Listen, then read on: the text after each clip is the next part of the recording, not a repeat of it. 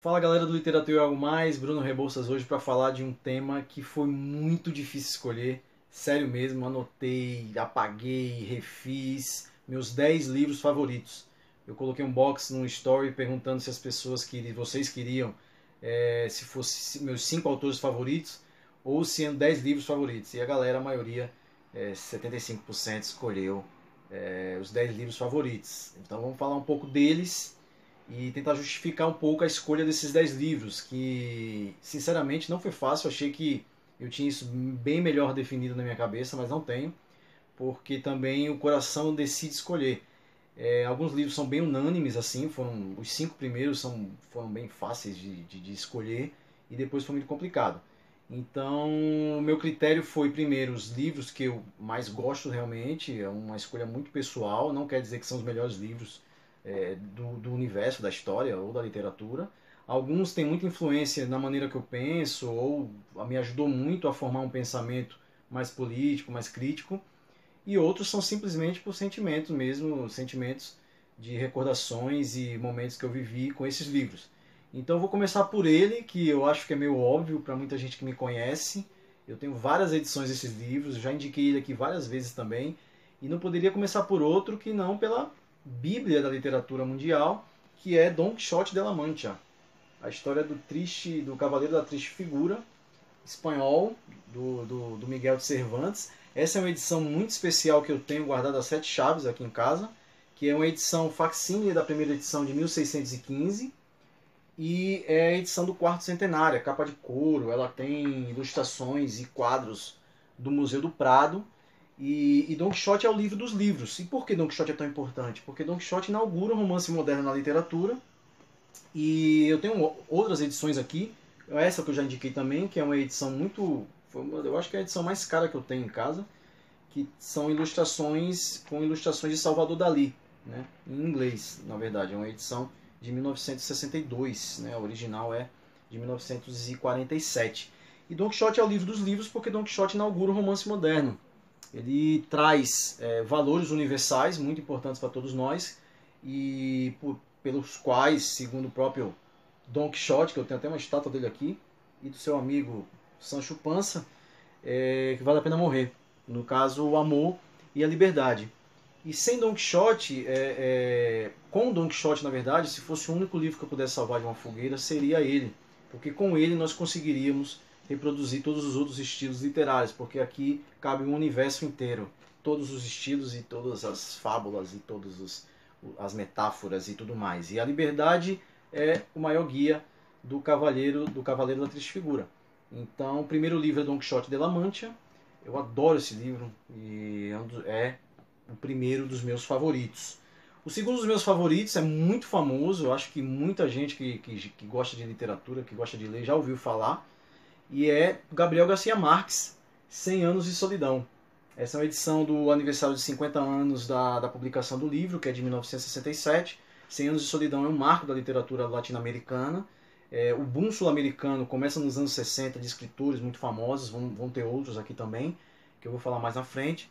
É, e aqui é o auge do, do realismo mágico sul-americano, né, de todo o boom dos anos 60 da literatura latino-americana, especialmente língua espanhola, que coloca no mapa mais uma vez o idioma, né, o idioma de Cervantes. E 100 Anos de Solidão, para muitos, é a obra mais influente depois de Don Quixote. Então você imagina o tamanho é, é, monumental que essa obra tem. Fora que é um livro fantástico.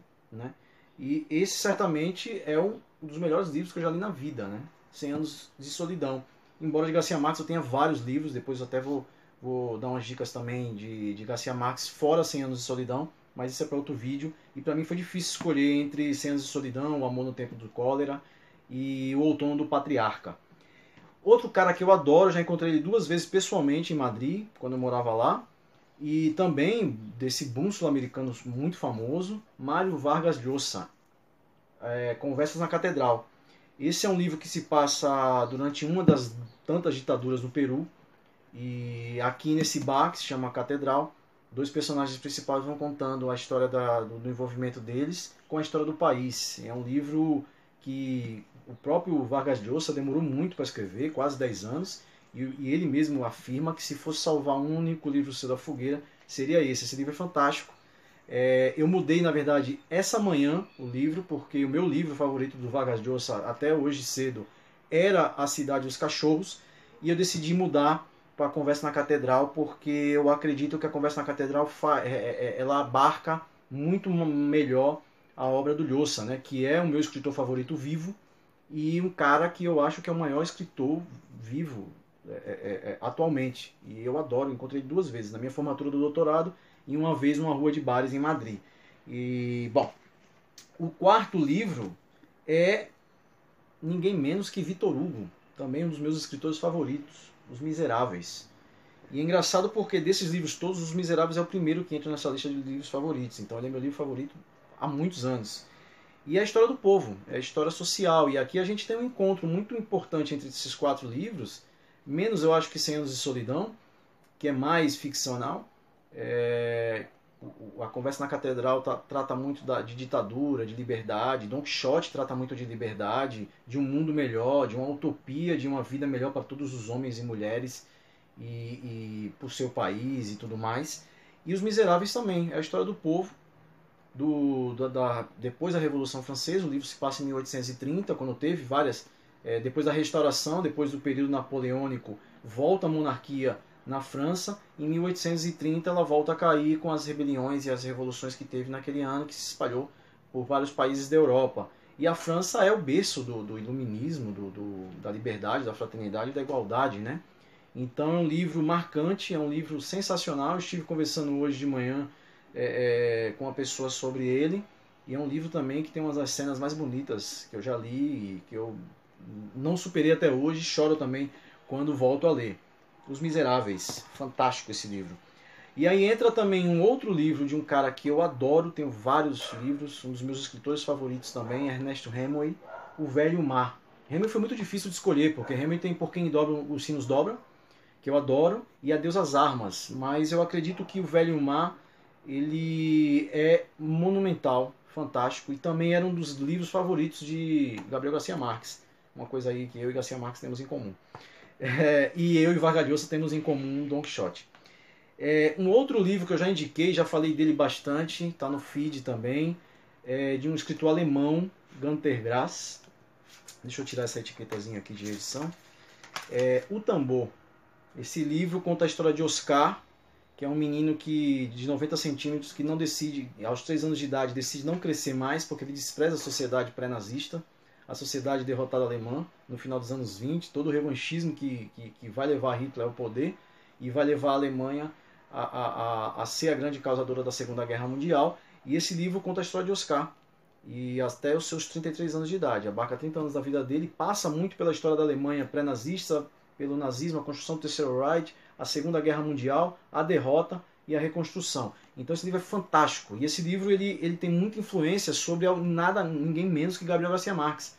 Dizem que Garcia Marques se espelhou muito na linguagem que o Graz usa nesse livro, tem muito do realismo fantástico europeu, que é a grande base é, é, é inspiracional para o realismo mágico sul-americano, né, que é que se tornou muito mais famoso até mesmo que o europeu, muito maior também, com muitos escritores é, fantásticos. E, e esse livro inaugura, é, refunda a literatura alemã. Esse livro publicado em 1960 e é uma trilogia que eu já falei dela aqui para vocês também, que também abarca o Anos de Cão e O Gato e o Rato. E conta toda a história da Alemanha, desde a Primeira Guerra Mundial até a reconstrução pós-Segunda Guerra. Né? E aí vai entrar um livro de um brasileiro, porque esse livro é fantástico. Até é, houve agora uma nova edição nos Estados Unidos que foi esgotada em menos de dois dias, três dias, não me, não, não me lembro.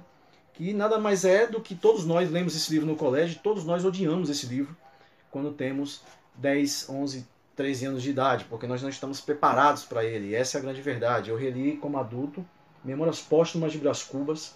Esse livro é fantástico. Talvez seja o desses todos aqui que eu vou indicar, o mais fantástico de todos, o mais incrível, de 1880, um brasileiro negro que tentaram, durante toda a história, embranquecê-lo, escreveu esse livro. Né? Então, esse livro é fantástico, esse livro é fundamental. Só que, como acontece também com grandes clássicos da literatura mundial, como O Gato Rato na Alemanha, como Don Quixote na Espanha, como provavelmente acontece com Shakespeare na, na Inglaterra e, e nos países de língua inglesa, Acontece que você colocar, obrigar uma criança, eu li na sétima série, eu odiei, eu não entendia nada, me sentia um idiota e realmente não dá é, para entender. Como adulto já é difícil, né? A linguagem e tudo mais. Essa é uma edição muito bonita, que teve uma, uma reestruturação na linguagem, manteve, obviamente, é, a pegada do Machado de Assis e tal, mas atualizou a questão idiomática, então a linguagem no caso, né? E, e, isso favorece muito, embora eu seja um pouco contra, mas não vou entrar muito nesse tema para não ficar muito longo. E Memórias Póstumas é fantástico, e fantástico. E aí uma coisa que eu e o de Allen temos em comum. O de Allen também, entre seus 10 livros favoritos, tem Memórias Póstumas como é, favorito. Então o de Allen e eu já temos também uma coincidência como Garcia Marques e eu, e Vargas Llosa e eu. Ou seja, os livros favoritos. E aí vai entrar um livro que é muito importante para mim, porque eu fiz jornalismo, sou jornalista, e esse livro foi o livro que ratificou o meu grande sonho de, de ser jornalista. Quando eu li esse livro, eu falei: caramba, eu escolhi certo. Que é Hiroshima, de John Hersey. É, conta a história em 1946, a, a, a, serviço da New York, é uma revista que até hoje existe, muito boa. É, John Hersey vai a Hiroshima, entrevista seis sobreviventes da bomba atômica, que inclusive fez aniversário semana passada, do ataque atômico dos Estados Unidos contra o Japão. E 20 anos depois ele volta, entrevista seis mesmas pessoas e ele acaba vendo todo o desastre que aconteceu. É, acaba sendo um dos caras, um dos principais é, é, é incentivadores da reconstrução do, da, dessas vidas no Japão, é, buscando fundos tentando ajudar as vítimas né, do ataque atômico dos Estados Unidos. E é um livro reportagem, um livro de não ficção, e esse livro é muito importante na minha vida, assim, um dos primeiros livros que eu li quando entrei na faculdade, em 2005 e, e é fantástico. Ele está na capinha porque eu já li. Eu emprestei para alguém no tempo da faculdade, não me devolveram. Se você estiver vendo esse vídeo, é, eu não te perdoo. Mas enfim, já passou. Vou colocar um livro que eu li recentemente. Muita gente não gosta desse livro. É, muita gente não entende esse livro. Esse livro é muito difícil realmente, mas eu vou justificar a entrada dele nessa lista porque ele destrói completamente a estrutura do romance. Ele destrói o herói ele destrói a mocinho, ele destrói as histórias de amor e ele destrói a hierarquia da leitura. Estou falando de O Jogo da Amarelinha, de Júlio Cortázar. É um livro fantástico, é um livro que é muito difícil e ele tem uma coisa muito interessante. É você quem escolhe a ordem que, que lê. Ele sugere no começo do livro uma sequência que não é uma sequência cronológica, e sim da história. Então o, cap, o livro começa pelo capítulo 73. E aí ele deixa um mapinha aqui. E a pegada é aí bem como um jogo da amarelinha. Você não precisa pisar em todas as casas para chegar ao céu. Né? Você pode saltar. E esse livro é fantástico, é fantástico. O mocinho é um babaca, tipo um machistão, que representa muito os, os homens do, do, não sei, dos anos 50, dos anos 60 na Argentina ou na França. O livro se passa em Buenos Aires e em, em Paris. Então aqui tem muito. É, a história de amor não é uma história de amor como nos filmes ou como a gente está acostumado nos livros, nos romances. É uma história de amor muito é, é, é conturbada, é uma história de amor é, que tem muito é, da supremacia masculina sobre a mulher, mas é um livro que, pela sua estrutura, pela sua construção, pela monstruosidade da sua importância literária, é, acaba entrando nessa lista pela sua importância também. Fora, claro, eu gostei muito de ler, foi um desafio muito grande que eu encarei com outras pessoas e sem elas eu talvez não teria terminado. Entendo aqueles que não gostam, entendo as críticas, mas Júlio Cortázar é brilhante e Rayuela, no caso em espanhol, Jogo da Amarelinha em português, é um dos livros mais bem construídos de todos os tempos.